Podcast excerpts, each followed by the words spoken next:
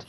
Velkommen til Ultrafor.dk's julekalender. I dag er den 20. december, og i den anledning har vi valgt at lave en mini-podcast om en af de største, hvis ikke den største, der nogensinde har båret rykker ryg nummer 20.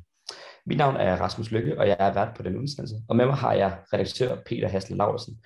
Og Peter, kan du løfte slå for, hvilken mand det er, vi skal tale om i dag? Jamen, det er jo den 20. december, ja. Og øhm, der kan vel ikke, det kan vel ikke undre mig, mange, at øh, det er øh, vores tidligere manager og også tidligere angriber, Ole Gunnar Solskjaer, som vi lige skal, skal snakke lidt om. Det er jo netop det. Øh, og der er jo selvfølgelig to sider af Ole Gunnar Solskjærs tid i Manchester United. Både hans tid som spiller og hans, øh, hans tid som træner. Øh, jeg tænker, vi tager det helt kronologisk lige starter med at tale om hans, hans tid som spiller. Fordi han har spillet 366 kampe for Manchester United og scoret 126 mål i perioden fra 1997, 1996 til 2007. Og øh, personligt er det kun lige hans øh, afslutning på karrieren, jeg kan huske hvad min alder. Så Peter, det, jeg kunne godt tænke mig, at du lige prøvede at gøre mig og lytterne lidt klogere på, hvad for spiller han egentlig var. Jamen, øh, Ole Gunnar Solskjaer var jo, ja, han var angriber, som de, som de fleste ved. Øh, han havde en øh, for virkelig, virkelig, virkelig dygtig afslutter. Øh, han, øh, han havde et godt øje for, hvor, hvor målet var, og han, hans mål kom jo, altså han scorede med hovedet, og han scorede øh, Øh, med, med begge fødder. Øh, og, og der var sådan forskellige typer mål, han kunne score. Øh, så han var jo bare en, øh, en farlig angriber, en også hurtig angriber, uden han, han var ikke noget lyn som sådan, men han var en hurtig angriber også, indtil han, øh, han begyndte at få nogle, nogle skader, og, og sådan, som ligesom som tog lidt af, af farten. Ja, fordi nu, nu nævner du ham lidt ligesom som, øh, som spiller og sådan noget. Hvad med hans, øh, hans generelle, hvad skal man sige, øh, hans renommé i klubben? Øh, hvor stor en, en skikkelse var han, og øh, hvad skal man sige, hvis du nævner, øh, sammenligner ham med nogle af de andre store øh, angrebsstjerner i Manchester United, hvor vil du rangere ham som cirka? Jamen, altså, han er jo utrolig populær stadigvæk, altså det, det, og det kommer vi jo tilbage til også, når vi skal snakke lidt om ham som, som manager. Øh, ja altså, han havde en personlighed, som jeg tror, de fleste kunne lide, om så det var fans eller hans holdkammerater. øh, på det tidspunkt, så der, der, der er jo øh, lavet nogle interviews, mange interviews naturligvis, men, men jeg husker der nogen sådan med, med Beckham og, og Neville og, og dem, altså The Class of 92, jeg har set i den dokumentar, som ligesom nævner, at de, de synes, han så sådan lidt øh, lige det, der kom fra universitetet, havde lidt en anden stil, de kom med, men de kunne godt lide ham. Han, han, øh, han var et glad menneske, han kunne lide at snakke med mennesker, og der var ikke noget øh, sådan større hul om hej omkring ham. Han kunne lide at spille fodbold, øh, og det var egentlig bare det, han, han gerne ville. Øh, I forhold til andre store United-angriber, han er jo nok ikke helt deroppe sammen med altså det, det, det tænker jeg ikke, at han bliver ked af at høre mig sige, hvis han hører det. Øh, du ved, Cantona, George Best længe før det, Dennis Law, øh, heller ikke helt op sammen med Rooney. Øh, er det omkring Van Nistelrooy? Måske Van Nistelrooy var lidt bedre, fordi han, han var, men, men, men, men lige der omkring, vil jeg tro, måske. Den, øh, den køber jeg gerne. Øh, I seneste podcast, om, øh, eller i hvert fald seneste julekalender podcast, hvor øh, vi havde Christian Rothausen og selv Elizabeth til at snakke om øh, Chicharito, Javi Hernandez, der øh, sammenligner ham meget med Socia, øh, som, jeg, som jeg tænker meget over. Er det en sammenligning, du køber, og hvordan, måske, hvordan skal det måske sig selv ud for hinanden? Ja, jo, det vil jeg også, den vil jeg også gerne købe, og øh, de har jo begge to, altså de, de, Solskjaer bliver også kaldt super sådan, ikke? Øh, det her med, at han, han kom ind, og der er jo selvfølgelig et mål, som, som vi alle sammen husker Solskjaer for, uanset om vi så så kampen eller ej. Mm. Det her mål mod, mod Bayern München i Champions League-finalen, som, som vandt Champions League-finalen i 99.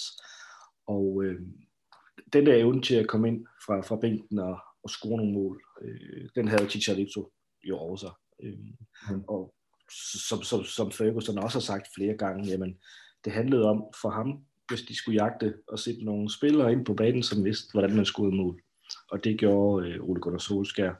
Og var vel også den samme tanke, han havde omkring Chicharito, når han skulle ind, og, og de manglede nogle mål, ikke? så, så kommer jeg sådan lidt til at tænke på, om øh, en type som Ole Gunnar Solskjaer ville fungere på, øh, ja, det er helt sådan et par paradoxalt, men, øh, men hans gamle hold og, og, og Rangnicks øh, nuværende hold. Øh, hvordan vil du på det her plads, der? Ja. Uha. Ja, det er, jo, det, er jo, det er jo et godt spørgsmål. Øhm... Vil han kunne være ja, den her, hvad skal man sige, spiller? Ja, det er nemlig også det, jeg sidder og tænker på.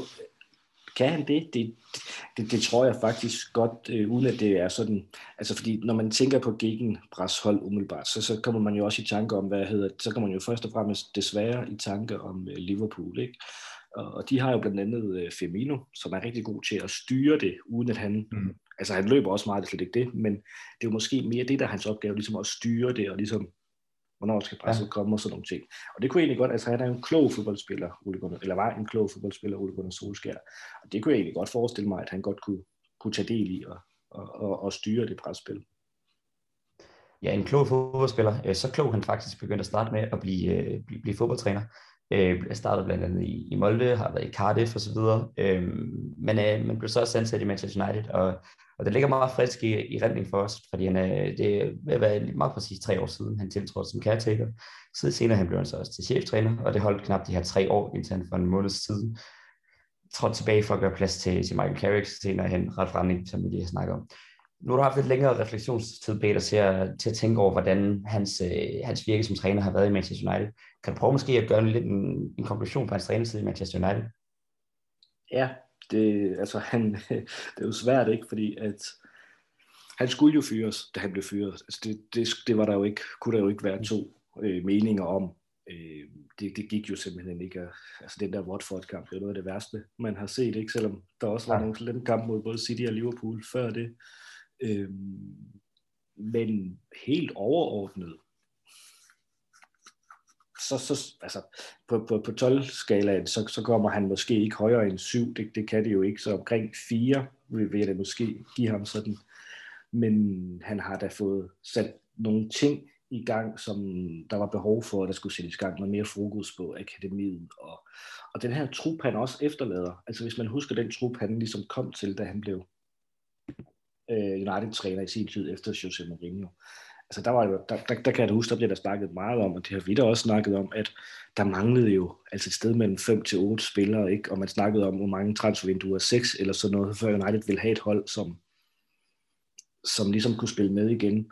Nu sidder vi måske et sted nu, og er så lidt, de er stadigvæk et stykke fra Liverpool og City, men, men de er tættere på, og jeg tror, der er rigtig mange trænere i verden, som gerne vil overtage, hvad hedder det, den her spillertrup som, som Solskær har et ansvar for, at, at den er der. Mm.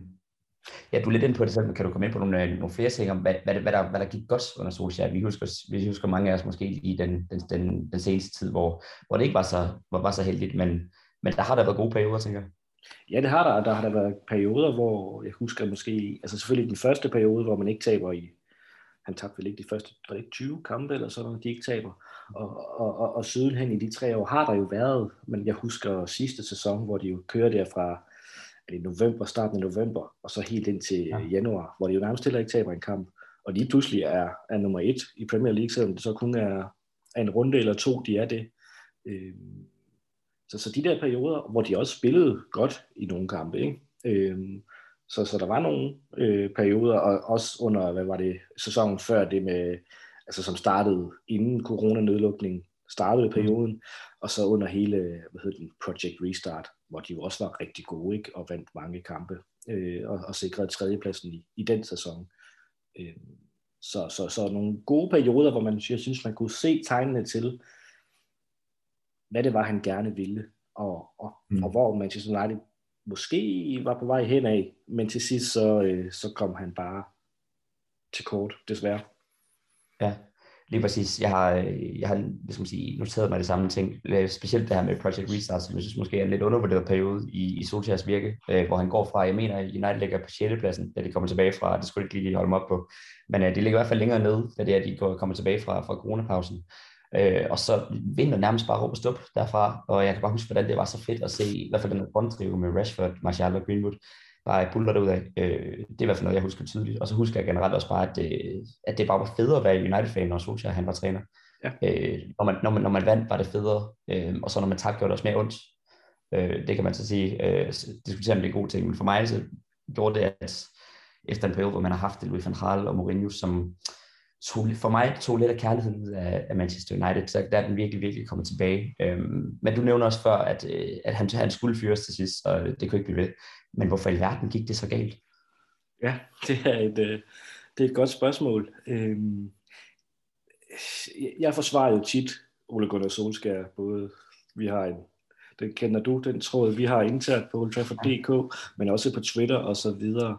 Der var meget kritik af hans sådan taktiske evner, og, og, og var han dygtig nok taktisk? Var han dygtig nok over på den lange bane i forhold til modstanderne, der hed Jürgen Klopp og Pep Guardiola?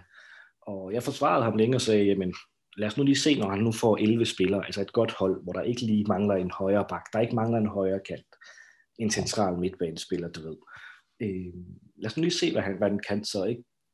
Det hold, han ligesom havde nu her på den her side af, af, af sommer, øh, altså det, det burde han jo få til at kunne spille bedre, og man sad jo med en følelse, det, det har man jo gjort stort set hele sæsonen, eller den her sæson, øh, under solskær, men man vidste ikke, hvad det var, de ville. Altså, hvad, hvad kom der, når man så Manchester United? Og det førte jo nogle gange til nogle ret underholdende kampe, som vi så i Champions mm. League, hvor de lavede de her comebacks, og Ronaldo, der, der redde gang på gang. Altså, det var jo underholdende som sådan, men det er jo bare ikke noget, du i sidste ende kan, kan konkurrere i toppen af Premier League på, hvor at Guardiola og Klopp bare er så taktisk dygtige og har skabt så gode mandskaber, fordi de er dygtige mandskaber, eller trænere. Øhm, så, så det taktiske tror jeg, han, han, han tabte meget på. Desværre, at han ikke var dygt, er dygtig nok øh, til den del af det.